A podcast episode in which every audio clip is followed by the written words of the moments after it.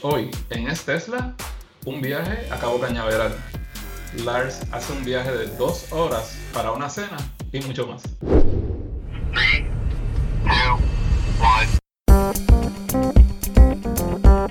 Bienvenidos al episodio 41 de Es Tesla, un podcast donde propietarios cuentan sus experiencias con Tesla, compartimos experiencias y anécdotas, problemas y sus soluciones. Queremos que sea un podcast con distintas voces también y opiniones. Y en la segunda mitad del programa respondemos a vuestros comentarios y preguntas. Yo me llamo Lars y vivo en Madrid y tengo un Model 3 Performance y conmigo está Rafael. Rafael, ¿qué tal? ¿Cómo estás? Bien, bien, Lars. ¿Cómo estás tú? Yo estoy bien, pero tenemos que anotar otra vez una falta de Ignacio, ¿a que sí? sí, de nuevo, de nuevo. Muy mal, muy mal, muy mal Ignacio. Eh, así, no, así no podemos seguir, ¿eh? Hay que, hay que trabajar aquí. Vamos a aguantarle el cheque de YouTube esta semana. Pues sí, pues sí. A ver, este, esta semana Elon no te va a pagar. ¿Qué tal, Rafael? Eh, tú has este, vivido una semana emocionante, ¿no? Oh my God, sí, estoy estoy súper cansado. Hoy estoy recuperándome de esta semana. Ha sido una semana bien, bien intensa. Sí, que ¿cómo empezó? Me imagino que empezó el miércoles, ¿no?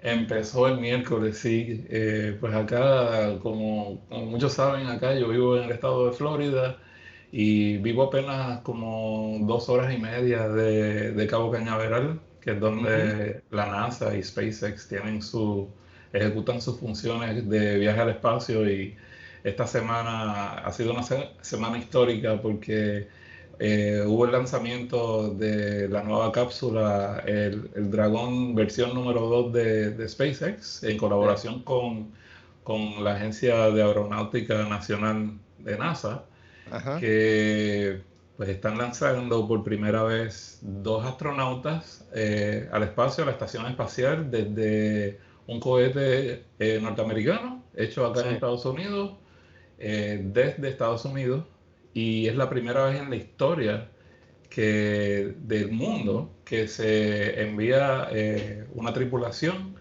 en un cohete que no fue construido por un gobierno, sino por una institución privada como lo es SpaceX. ¿Y, lo tienes a dos horas de tu casa entonces? Sí, como dos horas y media eh, apenas. Nosotros viajamos mucho para esa zona, de hecho tenemos pases anuales al parque de visitantes de Kennedy Space Center. Y sí. y sí, nos la pasamos siempre yendo a él. Yo soy un fanático de, del espacio y todo lo que tenga que ver relacionado con la tecnología espacial, así como, como ¿sabes? Que nosotros tenemos el Tesla y es como casi una mini nave. Pues sí, a ver, los que no nos ven en YouTube, que está Rafael sentado con el, la gorra de, la, de NASA, ¿no? Estamos aquí representando la función espacial de esta semana. Entonces, el miércoles coges el Tesla y viajas hasta eh, eh, el sitio donde lanzan el cohete, Cap Canaveral. Sí, fuimos a Cape Canaveral, ¿verdad? En español, el Cabo Cañaveral, que es donde hacen el lanzamiento. Y pues sí, viajamos, salimos temprano en la noche, eh, un poquito tarde en la tarde, llegamos a la zona más o menos como a las 11 y 30 de la noche. Y realmente, pues yo no, cuando son así viajes de un día para otro, yo no, yo no cojo una noche de hotel ni nada de eso. Nosotros nos estacionamos frente al pad del lanzamiento del cohete, eh, como a 10 millas de distancia, que es donde nosotros fuimos esta vez, eh, frente al mar. Y entonces este, allí nos estacionamos, ponemos el Netflix, pasamos la noche allí tranquilo. Cuando es hora de dormir, nos reclinamos y acostamos a dormir y ya por la mañana eh, empieza el día de la aventura del cohete. Porque ¿a qué, hora del día era el lanzamiento? El lanzamiento eh, inicial estuvo pautado para las 4 y 30 más aproximadamente de la tarde. Entonces nosotros pues llegamos a la noche anterior y esperamos el día allí. Pero se canceló el primer, eh, el primer lanzamiento y tuvisteis que volver para casa, ¿no? Sí, el primer lanzamiento se canceló por debido al clima. al clima había una, una, tormenta tropical así, muchos relámpagos, muchas nubes, mucha lluvia, mucho viento. Y pues ellos eh, optan por, por, seguridad primero. Entonces, este, cuando hay una situación así con el clima especialmente, eh, todos los sistemas estaban trabajando eficientemente. Eh, no hubo ningún problema con eso. Esa no fue la fuente de la cancelación, fue más bien el clima. Entonces, pues eh, ya cuando llegó la hora de que cancelaron, pues nosotros tuvimos que irnos, ¿verdad? Porque ya no teníamos más nada que hacer ahí. Podíamos quedarnos y compartir, pero también tenemos la situación esta de la pandemia, ¿no? Entonces, nosotros nos la pasamos encerrados en la cápsula de nosotros, en el Model 3, este, y cuando salíamos de, del Model 3, pues nos poníamos la máscara. Este, las pocas veces que salíamos antes de hacer lo que íbamos a hacer. Eh, pero nada, pues salimos y nada, un viaje espectacular. Entonces, este, yo usualmente cuando yo voy ahí, yo voy muchas veces al año y no, no hay ninguna razón así súper crítica de de preocuparme por la carga eléctrica del Model 3 porque el cargador más cercano está a apenas unas 20 millas de distancia. Entonces lo que hacemos usualmente es cargar lo suficiente como para, para llegar a, donde vamos a pasar el, el, día. Y entonces ya cuando terminamos, pues tenemos suficiente carga como para llegar a ese cargador y cargamos y después continuamos. Pero como se esperaba más de 250 mil personas visitando la ciudad, eh, yo pues asumí que iba, a haber mucho tráfico y posible congestión en los cargadores, así que en vez de hacer la rutina normalmente, eh, la normal mía, pues yo lo que hice fue cargué hasta 100%, eh, porque iba a pasar la noche con el aire acondicionado prendido, y íbamos a pasar el día ya y todo eso. Entonces ya cuando nos toca ir, pues no teníamos que parar en el sitio. Y eso fue bueno y a la misma vez fue, fue lamentable pero entonces tú haces de 100% de carga, pasas el día y vuelves sin cargar nada y vas dos horas ida y dos horas vuelta y no necesitas cargar en ningún momento. E, exacto, tal vez tú sabes, si, si, si consumimos mucho, porque a veces no nos limitamos a solamente hacer eso, a veces pues viajamos, vamos a sitio a tomar fotos a comprar alguna que otra cosa y tal vez paro más adelante cuando ya estamos lejos de, eh, del tráfico pesado dado al evento, pues ya está todo libre, pero eh, si no, en un evento como el que hubo esta semana, eh, hay una congestión muy grande en los superchargers porque no hay muchos superchargers en la zona. Entonces, eh, mucha gente coincide en cargar en el mismo sitio y todos los superchargers de esa zona estaban a, tope, estaban a, capacidad. Pero el miércoles, el miércoles cuando cancelaron, yo salgo de camino a la casa y dije, nada, yo, fíjate que yo con esto llevo casi a la casa eh, paro tal vez dos horas más abajo y cargo por 10 minutos y después sigo y llego a la casa sin, sin problema. Entonces paso. el, más listo de todos, ¿no? Sí, sí. Y entonces, entonces cuando, cuando pasan como unos 10 minutos de haber, de haber pasado por el, por el supercharger que yo salté, eh, recibo un mensaje de uno de nuestros amigos del club que yo corro acá en Florida. Con una foto él se llama Ralph también, y entonces este, una foto de él hablando con Elon Musk. Eh, Elon Musk estaba con Grimes y su bebé nuevo y, alguna parte de su familia andaban en dos Model X blancas con guardaespaldas. Y ah, estaban allí en donde yo siempre paro a cargar, estaba Elon Musk haciendo fila para, para cargar porque estaban paseando también con la familia y necesitaban cargar. O sea, una locura. Entonces, por listo, me perdí eh, saludar a Elon y enseñarle en persona, porque tú sabes que él vio mi Model 3 y le dijo que le gustaba, ¿verdad? Eso hubiese sido perfecto porque lo iba a ver en persona y me, perdí esa oportunidad. Te perdiste la oportunidad de conocer a Grimes, a Elon Musk, al hijo, ¿cómo le llamaron? El eh, Alpha Centauri, ¿no? Eso ya yo no me atrevo ni a tratar de mencionar el nombre porque me, me preocupa. Pero nada, este, tenemos pues eh, eh, nuestro amigo del club eh, tuvo la oportunidad de hablar unos minutos con él y él le de hecho él le pidió información a ver si, podía darle información de su experiencia, si había algunas cosas que mejorar y eso. De hecho, um, yo voy a hablar con, con, nuestro amigo pronto. Este, es que todavía estamos en el, en el modo este de que estamos acabando de llegar del viaje y todavía no he tenido tiempo de calmar las cosas, pero eh, voy a hablar con él porque usualmente cuando Elon se ofrece a tomar información de la gente, eh, es una, eso es oficial. Eso es una, cuando sale de la boca de él, normalmente es oficial y eh, voy a aprovechar que tengo el contacto directo con Tesla Headquarters eh, a través del club para mencionarles a ellos que Elon pidió a nuestro amigo esta información y queramos estar seguros de que, de que él la tiene, porque eh, le hizo muy buenos puntos, especialmente lo de la carga. Tú sabes, hace falta más cargadores, especialmente en la zona de Cabo Cañaveral y el Kennedy Space Center, porque frecuenta mucha gente y los fanáticos de Tesla son fanáticos del espacio, muchos de ellos. Entonces, eh, siempre hay quejas de que hay muy pocos alrededor de esa zona. Y, no es que no hay, porque hay, hay bastante, pero hace falta más. Claro, claro, claro. Pero entonces, ¿volviste a hacer el mismo viaje el sábado? Sí, bueno, eh, la realidad es que regresamos a la casa el miércoles por la noche, ya, ya temprano en la noche estábamos en la casa. El viernes salimos temprano y llegamos de nuevo a las once y media de la noche el viernes y, pasamos la noche casi casi en el mismo spot donde nos habíamos quedado el miércoles. Lo único que eh, nos estacionamos un poco más cerca del agua, estábamos con menos interrupción visual, estábamos en un spot premium. De hecho, tengo material de video que tomé con dos cámaras allá, con tres cámaras. Tomé videos y voy a ver si Todavía no he revisado el crudo, así que no sé, no sé si, si, tengo material que valga la pena para publicar, pero espero que sí.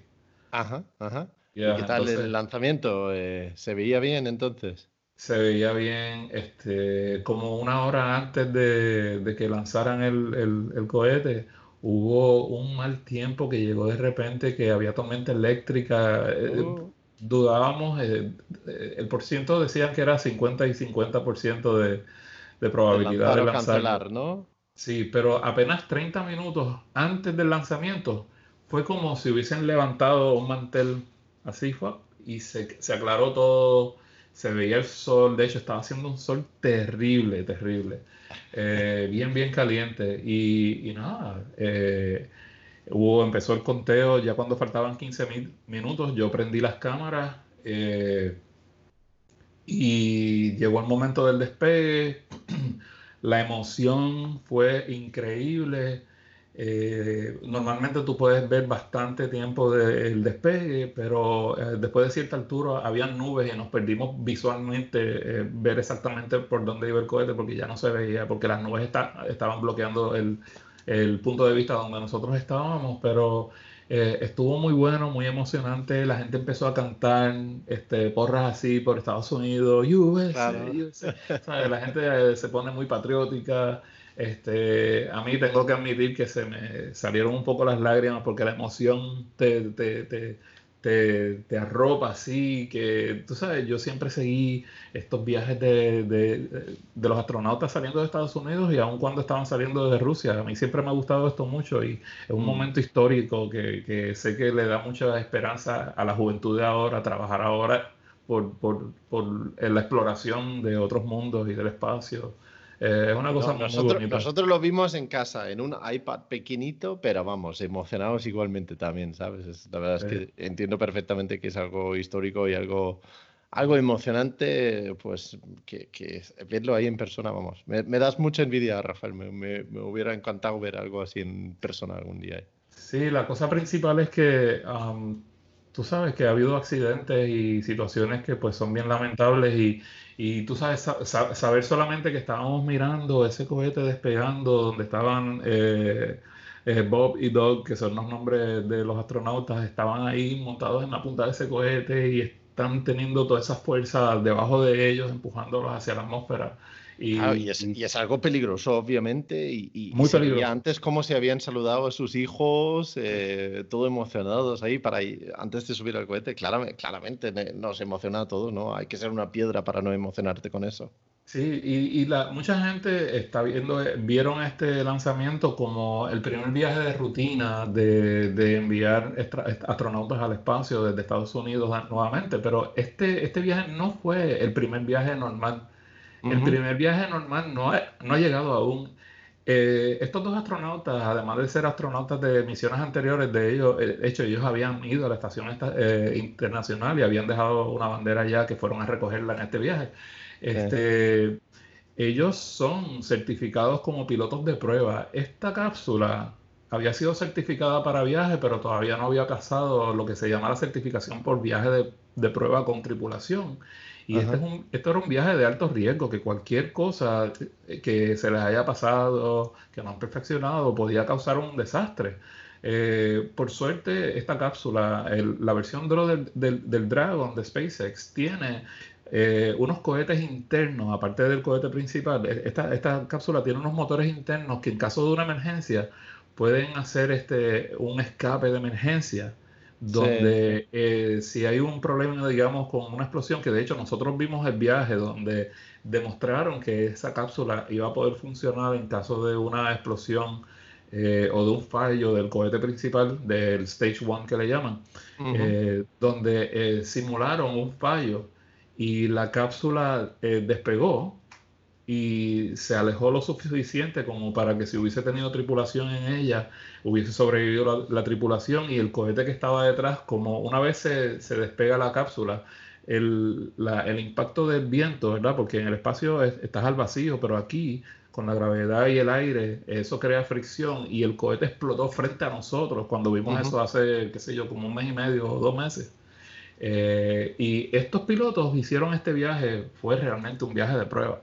Entonces, eh, ellos están demostrando que todo el ejercicio, todos los estudios y las asignaciones que hicieron en los últimos, eh, bueno, digamos, eh, Elon Musk lleva trabajando con este proyecto desde hace muchos años y este es el fruto de, de todo ese esfuerzo. Así que han demostrado que ya está certificado para hacer viajes con tripulación y aunque ellos pueden, creo que pueden no sé si era cinco astronautas pueden estar en esa nave o siete. Seis, seis caben dentro. Ok, eh, pues eh, en este viaje estaban, estaban vacíos, estaban solamente dos, el, comandante, ¿verdad? Y, su asistente, pero estos dos tipos son igualmente cualificados, pero hay que, alguien tiene que darle el comando. Entonces, eh, ya están allá, ya llegaron, hoy vimos toda la ceremonia de según ellos llegaron, eh, se acercaron a la estación espacial y se conectaron, estuvieron haciendo una serie de ejercicios para asegurarse que pueden abrir la escotilla y pasar adentro y los vimos entrar y saludar a, la tripulación que ya estaba de tres astronautas en la estación espacial, eh, de dos rusos y un americano que estaban viviendo ahí ya desde antes. Entonces ahora estos dos nuevos astronautas van a compartir con ellos experimentos, limpieza, van a hacer una serie de cosas y tienen provisiones y la capacidad de estar posiblemente como hasta el mes de agosto. Pero esto es una situación así muy fluida. Ahora ellos van a hacer un montón de pruebas con la cápsula que, este, que acaban de conectar eh, para estar seguros de que está todo en condiciones óptimas para regresar en la misma cápsula eh, ya de aquí a un mes o cuando sea que, les toque regresar. Pues muy emocionante, ¿no? Un, viaje alrededor de esto. Y una pregunta, Rafael. ¿Había muchos Teslas ahí donde paras para, para ver todo eso? Porque, como bien dices, los propietarios de Tesla suelen ser aficionados a, cosas así. Sí, pues eh, como parte de lo que yo organizo con el club de, de, acá, de Tesla, de propietarios, pues nosotros hicimos, hubo más eh, eh, planificación para el miércoles, pero aún así la mayoría de los que fueron el miércoles también regresaron el viernes o el sábado temprano y habíamos unos cuantos allí, este, no, no estábamos todos juntos, tú sabes, eh, primero que si no llegas juntos es bien difícil este, conseguir, conseguir espacios juntos porque se llena, se llena, pero alta capacidad, mucha gente va al sitio. Eh, alrededor de nosotros habían como, como cinco vehículos Tesla que eran parte del club, maybe seis, y entonces en otras zonas que están un poco despegadas de donde nosotros estábamos, habían unos 15 o 20 más. Eh, habíamos muchos, habíamos muchos. Mm. Eso es contando con los que están en el club, eso es sin contar con los que no están en el club, que como quieras fueron, había muchos. Claro, claro, claro. Bueno, pues, eh, pues interesante, interesante. como ha dicho antes eh, Rafael, es una de las cosas que sí que me gustaría vivir en, en persona, ver un lanzamiento de, ahí. A ver, cuando nos dejan, cuando nos dejan viajar internacionalmente, tenemos que ir a visitarte a a ver algo así ahí. Cuando vengas acá a, a vacacionar, pues, debemos de tratar de coordinarlo con, con, una, con un lanzamiento de esos para que también puedas venir y ver uno. Vale, vamos a hablar con Elon a ver si nos pone un cohete cuando vamos para allá, ¿no? Sí, sí, sí.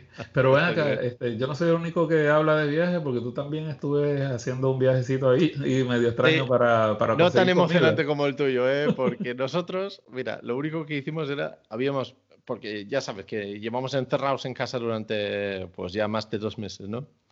pero ya hemos entrado en lo que llaman la fase 1 aquí, donde podemos ir a comer a un sitio mientras está en las afueras y no sé qué. Entonces, el viernes habíamos eh, pedido mesa en un restaurante en Aranjuez, que es un sitio que está quizás a una hora donde vivo yo aquí.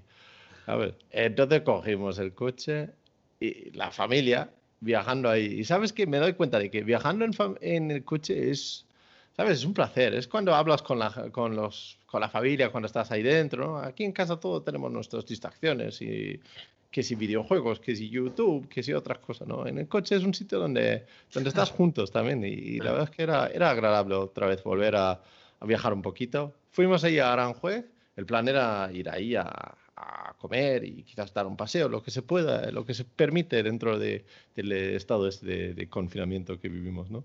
¿Y qué tal estuvo eh, ese viaje?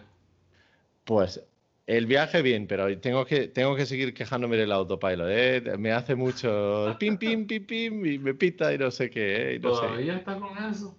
Sí, sí. Tengo, se me ha actualizado ahora al, al 2020.16 y me sigue pitando bastante. Lo reinicié con los dos botones y eso. A ver, creo que quizás es menos. Creo que quizás va un poco mejor, pero sigue siendo eh, bastante molesto. Así que al final quité el autopilot y, conduzco yo. Pero tampoco me importará, ¿no? Por una vez que cojo el coche, pues me conduzco yo, ¿no? ¿Probaste el autopilot en, la ciudad también? A ver si tiene la capacidad de tráfico de, de, la señal de padre y los semáforos. No, porque primero no tengo el hardware 3 y segundo que en Europa eso no está todavía, solamente está en Estados Unidos ahí. Pero bueno, a ver, era un viajecito de una hora, fuimos a a comer a un sitio, comimos muy bien. y luego volvemos a casa. Simplemente era para ir a, comer a un sitio, ¿no? Como, como era. Y eh, pues eh, a, la, a, la, vuelta, otra hora más y otra vez tenía que conducir sin el auto, porque me estaba, me estaba pitando mucho. Así que oh, wow, okay. a, ver, a ver si lo mejoran ahora. Y veo que ahora están empezando a descargarse el, el 2020.20, la siguiente versión. A ver si han mejorado un poquito aquí, eh, o a ver si es como decías tú la semana pasada, que necesito, necesita calibrarse un poquito con, eh, con el tiempo, porque el cierto es que esos, no sé, 150 kilómetros que he hecho ahí son los únicos 100, 150 kilómetros que he hecho en, en varias semanas. Y ahí en Aranjuez hacía mucho calor, 30 y muchos grados, ¿no? Más de 100 Fahrenheit, 100 y, y pico. Y cómo se agradece que cuando estás con el café ya listo para ir al coche, abres el móvil y enfríes el coche y llegas al coche y está en la temperatura correcta, ¿eh? pero tú usas también la, protección de la cabina, tú la usas, ¿verdad? No mucho, no, porque suelo poner el, el centinela, el eh, Sentry Mode, y entonces se quita el otro. Así que no, no lo suelo usar, pero aquí ya sabes que tenemos las dos cosas que no son, no son compatibles, ¿no? Sí, porque yo los tengo los dos prendidos todo el tiempo y el carro me graba y me mantiene el carro este, frío. Pues no sé, porque aquí en Europa otra de las curiosidades que tenemos que no se puede, no se permite, no sé, no sé exactamente. Pero bueno, no me resulta un problema. El, el, el aire acondicionado del coche lo enfría bastante rápido, ¿no? En, los dos minutos que tardas en ir desde el restaurante hasta el coche, ya se había puesto. Estaba, veía en la aplicación que el interior estaba en 54 grados Celsius. No sé cuánto es eso. Eso es. Eh, en Fahrenheit, eso es. A ver. Lo voy a tener que buscar porque es bastante. Em, a ver, 54 Celsius. 132 Fahrenheit, yep. Sí, estaba bien, bien caliente el coche, ¿no? Que esto de que quema y todo. Pero cuando llegamos ya estaba a temperatura normal, eh, cómodo, en un par de minutos. Tú sabes que yo, yo he yo hice pruebas al principio, porque ahora yo, yo, siempre tengo esa protección prendida, pero yo llegué a ver el mío en 149 eh, Fahrenheit por dentro. Y sabes que me preocupa un poco los electrónicos, así que yo siempre mantengo eso prendido, cosa de que como no pues gasta tanto energía y si la gasta no importa, yo lo conecto todos los días a la casa. Sí, sí, sí, no pasa nada, ¿no? Pero ¿te has fijado que el aire sopla directamente en la parte de atrás de la pantalla también y enfría rápidamente también la pantalla? Sí, Aunque sí. haga mucho sol, la pantalla por detrás no suele estar muy caliente tampoco. Sí, mucha gente no se ha dado cuenta que también cuando tú tienes eso de la, la protección y digamos, a- aunque la tengas apagada, este, si el carro está bien, bien caliente por dentro, cuando tú le dices que prenda el sistema de clima, eh, él no solamente tira aire frío a, a la cabina, eh, también hace una extracción del aire caliente y tú sientes por afuera, alrededor del, del Tesla, tú sientes el viento saliendo. Es ¿Ah, sí? bien, es bien curioso, sí, parece como una tormenta alrededor del vehículo. Si no lo has hecho, pruébalo, pruébalo un día para tú veas. Vale, vale. Eso está bien, porque es una cosa que puedo probar sin tener que mover el coche, ¿eh? que ya Ya. que no puedo conducirlo. Ahora tienes que dejarlo en el sol para que se caliente. Bueno, para hacer eso no hay problema. Aquí hace mucho sol ahora. Muy bien. Muy bueno. Aquí en este Tesla también nos gusta cuando participan los oyentes. Y una de las mejores formas de participar es enviando un audio de uno o dos minutos con un comentario, con una pregunta, e intentamos tratarlo aquí y responder lo mejor que podemos.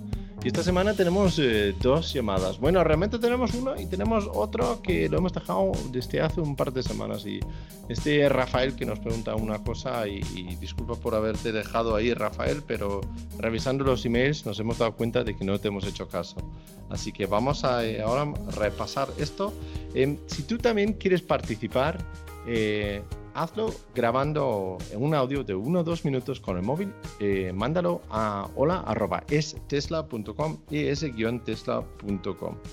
Vamos a escuchar la primera llamada, lo que nos pregunta ahora Rafael. Hola, muy buenas, Rafa, Ignacio, Lars. Mi nombre es Rafa, un fiel oyente que se ha decidido a participar de vuestro podcast y os quiero plantear la siguiente duda. Sé que el Model 3, siempre que se le pida de fábrica instalación de la bola de remolque, tiene una masa máxima remolcable de 910 kilos. En el Model S eh, no tiene ninguna posibilidad de instalársele bola, ni antes ni después, pero quería saber ese dato tanto en el Model X con el Model Y. Muchas gracias. Muy buena Rafael, pregunta.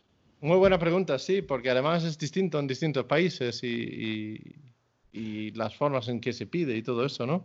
Sí, correcto. Este, en el, en el caso del Model Y, eh, si tú vas al website, eh, vas a encontrar información que conflige. Eh, lo primero que vas a darte cuenta es de que si, si vas al manual, en el manual dice que todavía no tiene capacidad de remolque. Sin embargo, cuando estás haciendo la orden de Model Y, eh, tienes, tienes la opción de pedir el- el- la bola de remolque y te especifica que la bola de remolque en el Model Y tiene una capacidad de 3.500 libras o 1.600 kilos eh, para remolque. Ese es en el caso de la Model Y. Eh, Ahí, hay otra cosa curiosa, eh, porque en el Model 3 no puedes pedir la bola de remolque para el performance, pero en el Model Y sí. Sí, es, es bien, no sé, ellos tienen que ajustar eso. Parece que no lo, no lo han hecho, no sé por qué, porque eso es una cosa bien sencilla. Sí. ¿Y en Estados Unidos puedes pedir el- la bola de remolque para el Model 3 también? No, aquí no te dan ni la opción. Este, sin embargo, allá en Europa ustedes sí tienen la capacidad de pedir el Model 3 con bola de remolque. Sí, sí, eso es. ¿Y cómo va con el Model X entonces? Que es más raro todavía. El Model X sí, ese- yo no entiendo por qué, porque entonces en el Model X es lo opuesto, en el manual, sea, recuerda, en el Model Y en el manual dice que no puede remolcar. Entonces en el Model X en el manual dice que puede remolcar hasta un máximo de 4.960 libras, que son unos 2.250 kilos. Pero si vas a la página para ordenar la Model X no puedes pedir la opción de remolque. Así que está todo al revés. Están completamente al revés los dos vehículos y yo todavía no entiendo por qué, pero los datos están ahí de una forma o de otra. Así que esos son los datos. Son 1600 kilos para el Model Y, 2250 kilos para el Model X.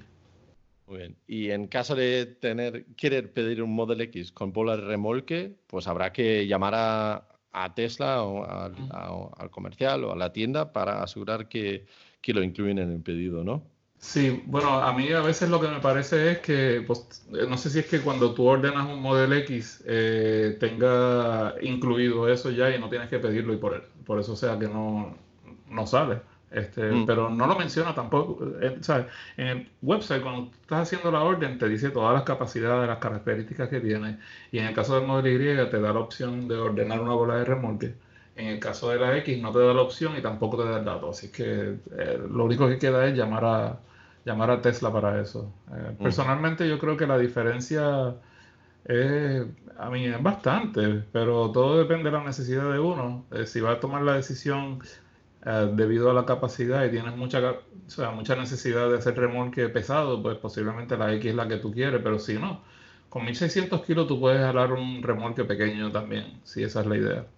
Yo creo que para remolque tiene que ser el Cybertruck, porque con la batería grande eso es el vehículo perfecto para remolcar. Sí, sí, definitivamente. ¿A que sí? Bueno, pues vamos con la siguiente llamada, que es de nuestro amigo eh, Luis.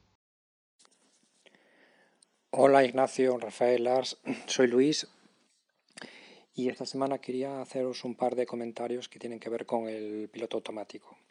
A ver, el primero de ellos para, para que me aclaréis una duda y es eh, estos días pasados estuvisteis hablando, creo que fue Rafael, sobre la relación que existe entre mm, Tesla Motors y Mobileye en la que, bueno, tienen una serie de problemas.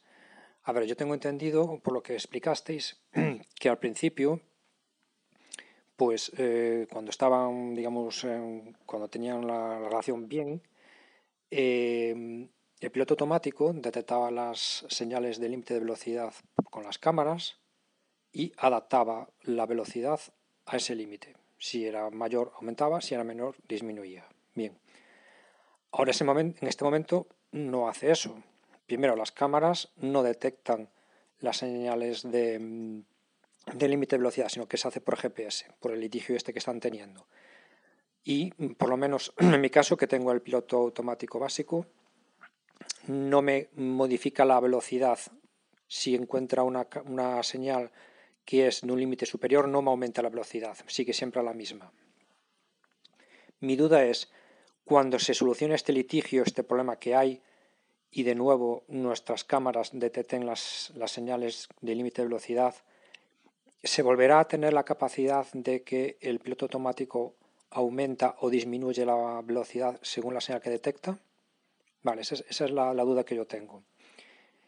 Eh, luego, mm, un tema aparte no es un, no diría que es un truco, pero es una funcionalidad que la verdad que en el manual está, no está muy bien explicada o no se entiende muy bien y yo creo que nos puede ser muy útil, sobre todo a los usuarios que tenemos mm, el piloto automático básico.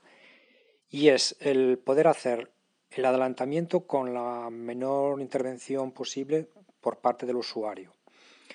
A ver, yo lo que he probado es que eh, si tú vas con el piloto automático, pues vas a 120 por la autopista, por ejemplo, mm, te encuentras un vehículo que va más lento, eh, entonces eh, el, coche al detectarlo reduce la velocidad. Si en ese momento tú pones el intermitente hacia la izquierda para adelantar y el coche detecta que no hay ningún problema, no hay nada peligroso ni nada, se desconecta el piloto automático, pero sigue manteniendo el control de velocidad adaptativo. Por lo tanto, girando el volante, nosotros con la mano, porque no es el full, vosotros los que tenéis el, piloto automático, el full SD, sí que sería todo automático. Vale, girando el volante, nos cambiamos de carril y el control de velocidad adaptativo hace que el coche aumente otra vez de velocidad a 120 para que pueda producirse el adelantamiento. Una vez que se hace, pones el intermitente de la hacia derecha, giras el volante, los que tienen el FSD ya lo hace automáticamente, te vuelves a poner en el carril de la derecha y las otra vez dos veces para activar el, piloto automático y ya digamos que continuaría con el piloto automático. Pienso que mm, en el manual está bastante mal explicado todo esto o no se entiende nada bien y es una función que pienso que es muy cómoda, sobre todo, ya digo, para nosotros que no tenemos el FSD, para poder utilizarlo, para poder utilizarlo en adelantamientos con una intervención mínima, ya es que solamente tenemos que mover lo que es el volante, no tenemos que tocar para nada los pedales de aceleración ni freno. Es cierto que no funciona al 100%, pero me parece que es los ajustes que tiene son los mismos que, los problemas de ajustes que tiene también son los mismos pues, que tienen que ver con el FSD, que a lo mejor pues, no detecta, mejor detecta que hay un coche cerca y entonces no lo hace bien y tal. Pero bueno, en teoría yo lo he probado varias veces y es así. Eh, al poner el intermitente hacia la izquierda se desconecta el piloto automático, pero sigue el control de velocidad adaptativo, acelera el coche para que, produzcas, para que puedas hacer el adelantamiento, vuelves a la derecha poniendo el intermitente y una vez que quitas el intermitente, si le das dos veces a la palanca para activar el, piloto automático, pues ya lo activa de nuevo y continúa. Y nada más, eso es todo por esta semana. De nuevo, otra vez, muchas gracias por, todo lo, por toda la labor que estáis haciendo y hasta la próxima. Venga, un saludo. Sí, ese es el, ese es el funcionamiento, así que funciona. Pero explícame, explícamelo bien, porque igual, igual no lo he entendido bien. El autopilot, ya sé que tú puedes ir como eh, control de crucero adaptativo, pero tienes que forzar el volante, ¿no? Porque solamente poniendo el intermitente no se desconecta solo, ¿o sí? Porque es que nunca he llevado uno sin, sin FSD, para decirte la verdad. Pues cuando yo compré el Model 3 que yo tengo ahora, yo lo compré y no pagué por Full Self Driving y esa fue exactamente la experiencia mía. Eh, yo no lo sabía porque con el anterior que yo tenía, el Model 3 mío tenía Enhanced Autopilot. Este no tenía Enhanced Autopilot, tenía solamente el Autopilot regular y tan pronto yo ponía la señal se me desconectaba el asunto del timón. El crucero seguía eh, controlando la velocidad, pero perdía la capacidad. Eh, eh, cuando ponía la señal estaba bajo mi control el timón. Entonces, ¿Y, hace el sonido de ping ping? ¿Hace el sonido ese de ping ping de que se desconecta? Sí, eso era lo que me, estaba volviendo loco, yo decía, si yo lo único que hice fue poner la señal y tocar el, el guía, y entonces eh, pero es así, así que funciona. Yo creo que si eso no está claro en el manual, eh, es bueno que, lo entiendan porque así es que funciona. Yo tengo la experiencia, así mismo me pasó a mí en enero cuando compré el carro, eh, menos de tres días después había pagado 7 mil dólares para coger el full self driving. para evitar que pita cada vez que tienes que adelantar. ¿no? ¿no? porque es que después me di cuenta que me faltaban muchas cosas que yo tenía con el Enhanced Autopilot antes de comprar el FSD y no las iba a tener Punto. El, el, el, autopilot básico es básicamente un control de crucero y ya, más nada. Es, más, control de crucero y te mantiene en el carril y ya está, ¿no? bueno, sí, sí, exacto, pero no, no te hace todas las cositas fancy, ya. Mm, entonces ya, no sé, cuando tú te acostumbras, yo viajo mucho, entonces me hacía falta, o sea, no es que me hacía falta, podía vivir sin él, ¿verdad? Pero que no te vivir sin la verdad, Rafael, que sin eso no vives bien, hombre. Problema del primer mundo, ¿eh? Sí. Oye, y la otra pregunta que hace eh, acerca de Mobile y, y, todo eso, ¿tú sabes cómo funciona el hora aumentar y disminuir la velocidad según las señales? Sí, este, pero valga la aclaración que eh, todos los vehículos que se vendieron mientras estaba la relación presente de Mobileye con Tesla, todavía eso funcionan y todavía les están haciendo actualizaciones porque esta semana yo vi un amigo mío que tiene eh, un Model S viejito, creo que es 2014 o algo así, 2015, eh, un Model S viejito que todavía no tenía la versión 2 eh, con el, el AP1. Que, de 2015, vamos, viejísimo, vamos. Sí, eso en años de Tesla, eso es como años de perro. Este, entonces. Tesla son como años de perro. Sí, entonces, este, eh, sí, es, correcto. Eh, tener la capacidad de ver el, el, la señal de tráfico con la velocidad máxima y hacia los ajustes necesarios pero hace apenas, yo diría que no hace ni una semana, yo creo que fue esta, en los últimos siete días en algún momento, vi que Tesla, I mean, Elon le contestó a alguien, porque estaban hablando de ese tema, y alguien le hizo la pregunta directa a Elon de que, oye, ¿cuándo van a, resolver el problema de la... Porque el problema es que es un, eh, son los derechos de autor, tienen, tienen una protección de... Eh, eh, ¿cómo se llama? En, español le dicen eh, el intellectual property, eh, propiedad intelectual de, del dueño, ¿no? Que, eh, sobre ese sistema de software de leer las señales, sí. Los dueños de eso hasta ahora eran Mobileye y toda la gente que quiere usar ese mismo tipo de tecnología, pues tienen que pagar una regalía por el uso, es como una licencia. Eh, Elon dijo que ya eso están a punto de... No, no habló específicamente de, la demanda, o sea, de, la capacidad legal de usarlo. Él lo que dijo fue que pronto los Teslas van a poder leer las señales de tráfico y ajustar la velocidad de acuerdo a dónde se encuentran. Eh, me imagino que eso significa que van a, depender menos de la información grabada en el mapa y de GPS. Claro, porque puede también haber situaciones que no lo tiene el GPS, algo temporal, una obra o algo así también. Exacto.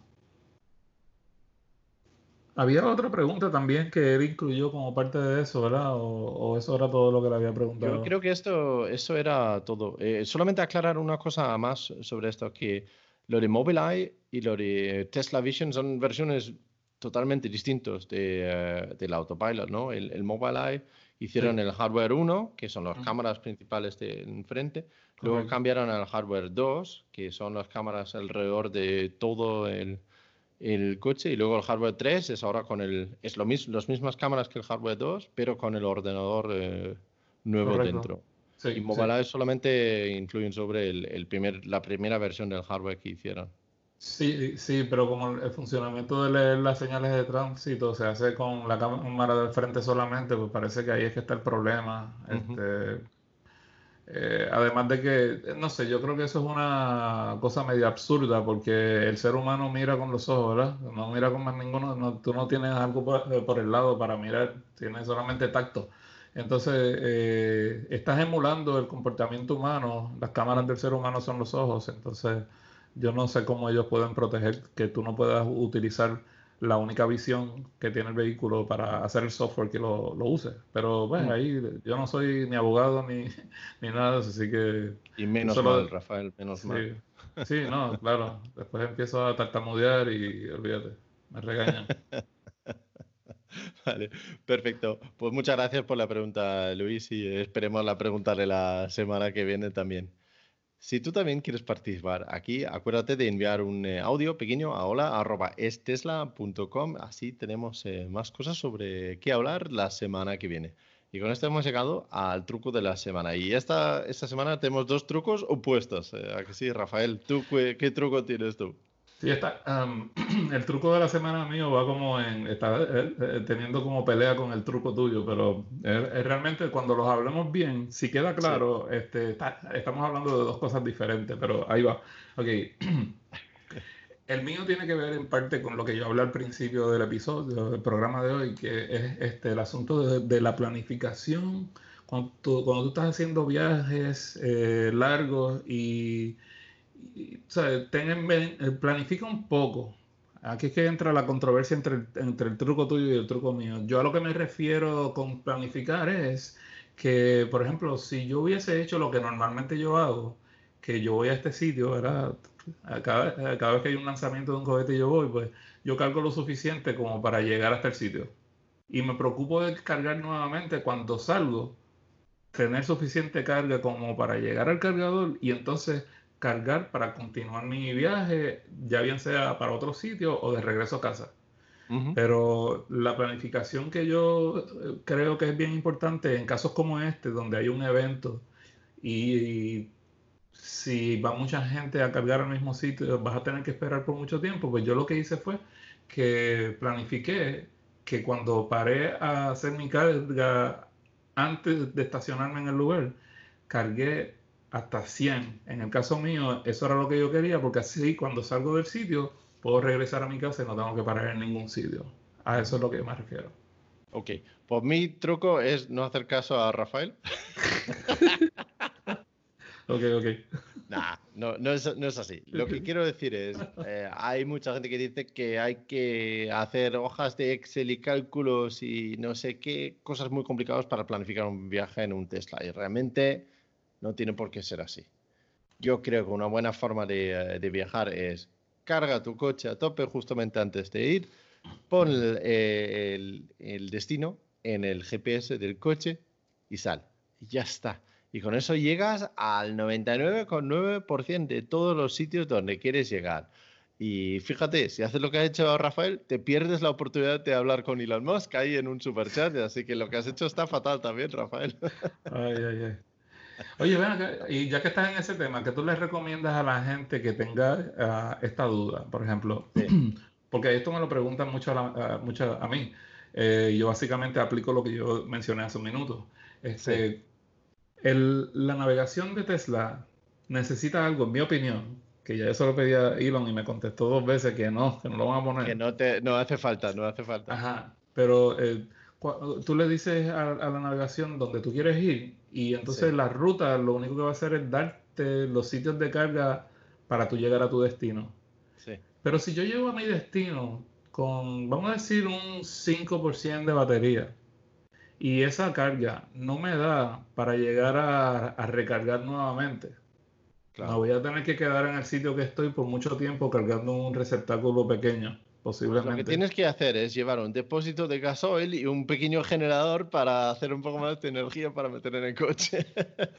Ay, ay, ay. Qué bueno que tú no estás a cargo de Tesla, bro. No, no. Tú lo que pediste, si, no si mal no me acuerdo, es añadir waypoints al GPS, ¿no? Que tú puedes decir, tengo que ir a esta tienda y luego a visitar a mi padre y luego a este otro sitio y luego volver a casa. Y que el ordenador del coche debería ser capaz de calcular una ruta con varios puntos, ¿no?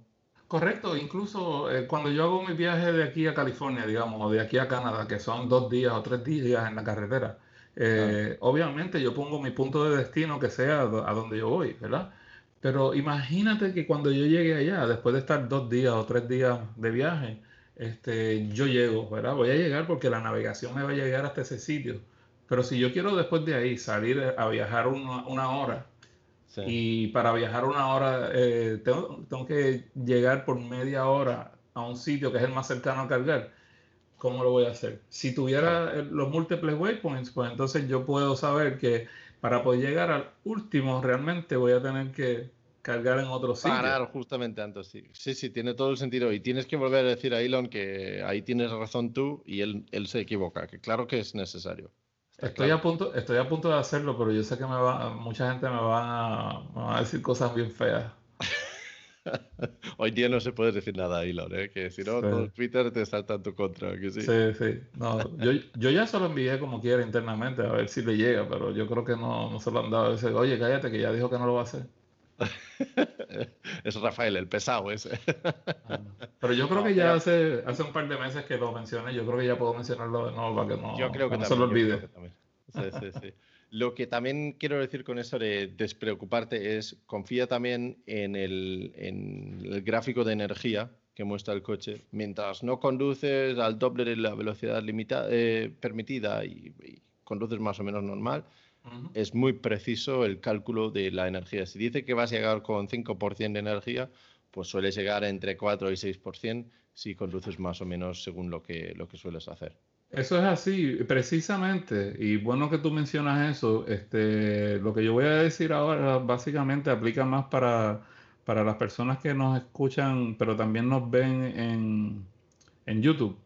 Yo voy a mostrarte aquí ahora en la pantalla lo, que pasó anoche cuando nosotros llegamos. No se ve nada porque tienes el fondo de SpaceX automático pues, hecho. Pues lo voy, a, lo voy a mencionar entonces. El, eh, yo llegué con 4% de batería y ya llevaba un ratito en 4% cuando llegué a la casa. O estaba llegando ya al 3%. La navegación me dijo que yo iba a llegar con, con 4 o 5% y yo llegué exactamente con eso. No falló y eso fue un viaje de 2 horas con 30 minutos, ¿ok? Eh, no, a mí me ha pasado varias veces que me dice que vas a llegar con X% y lo, lo clava bastante, bastante preciso. Incluso eh, días que hay eh, pues mucho yo qué sé, mucho viento o voy más rápido o lo que sea, pues el, coche lo toma muy en cuenta. Se ajusta inmediatamente, sí, a mí me encanta. De hecho, yo no, yo, yo solamente he tratado de usar el que es bien famoso que le llaman eh, Better Route Planner. Yo, yo solamente lo traté una vez, pero y estaba tan, tan difícil de usar que eh, yo, nunca lo volví a usar. Ahora tengo entendido que ahora tienen una versión nueva que es mejor y más fácil de usar y todo eso. Además lo tienen ahora en castellano para los que no entienden inglés o no prefieren usarlo en, español, pues ahora está en español y entonces está. A ver, a mí me gusta esa herramienta, pero digo que no hace falta tampoco complicarse. Exacto. pero, pero es divertido usarlo también, a ver, para el que le interesa también lo, de, lo del viejo, así que. Yo, creo, ¿sabes qué, Rafael? Yo creo que este consejo lo hemos como mezclado en todo y lo hemos dicho y redicho y, quitado y puesto otra vez. Eso es verdad, eso es verdad, pero eso es lo bueno de, nuestro programa y de nuestra audiencia, eh, hay mucha gente, me, enteré de que hay mucha gente que nos está escuchando que son más en el lado silencioso. Eh, nos están escuchando alrededor del mundo, tenemos mucha gente que se comunica directo, pero hay mucha gente que los he visto comentando en otros medios del podcast de nosotros y eso es bueno porque así podemos mantener la, la, conversación, la conversación bien dinámica.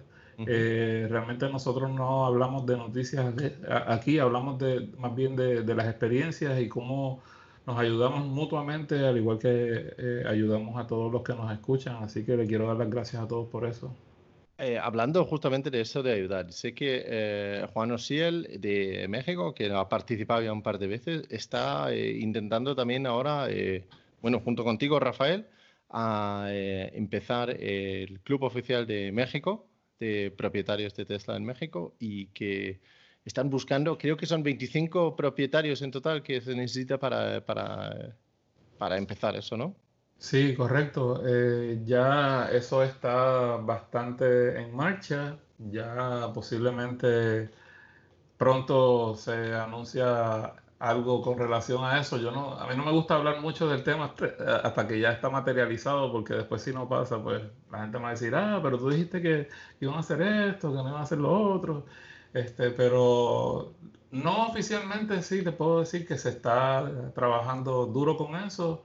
Eh, Juan Ociel está definitivamente decidido y está bien, bien motivado para ayudar a la comunidad mexicana a, a, formar parte de los clubes oficiales de Tesla, donde pues además de los beneficios se convierte como una familia y eh, podemos ayudar este, la misión de Tesla de, eh, hacia la sostenibilidad eléctrica. Así que eh, manténganse sintonizados porque vienen muchas cositas buenas de eso.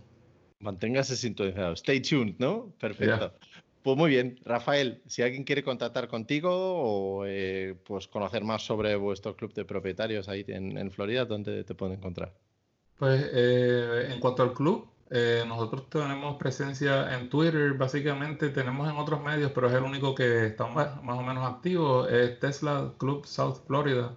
Entonces, eh, eh, el website es teslaclubsouthflorida.com. a mí personalmente también, aunque yo soy el que está respondiendo cuando se comunican con la cuenta del club, si no tiene que ver con el club, se puede comunicar conmigo a través de Teslatino eh, en, YouTube y, en Twitter también. Tengo algo en, Facebook y en Instagram, pero no soy tan activo, así que los mejores medios son por el momento Twitter y, YouTube.